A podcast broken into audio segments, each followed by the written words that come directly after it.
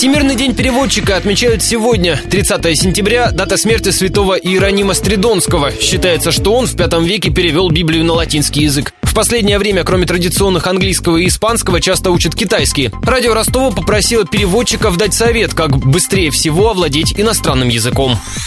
Наталья Чигридова, глава Российско-Итальянского культурного центра «Данте». Взрослым людям, конечно, нужна теория. Надо, к сожалению, учить грамматику. Это структура языка, это скелет языка. Нужно осознавать, что это другой язык, не пытаться русифицировать, не строить фразы так, как мы строим по-русски, а вот понять душу другого языка.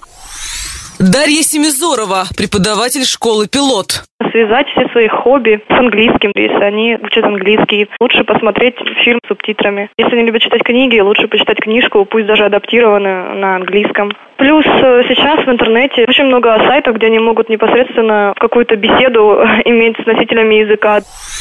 Наталья Васильева, руководитель Центра немецкого языка и культуры «Deutschmania».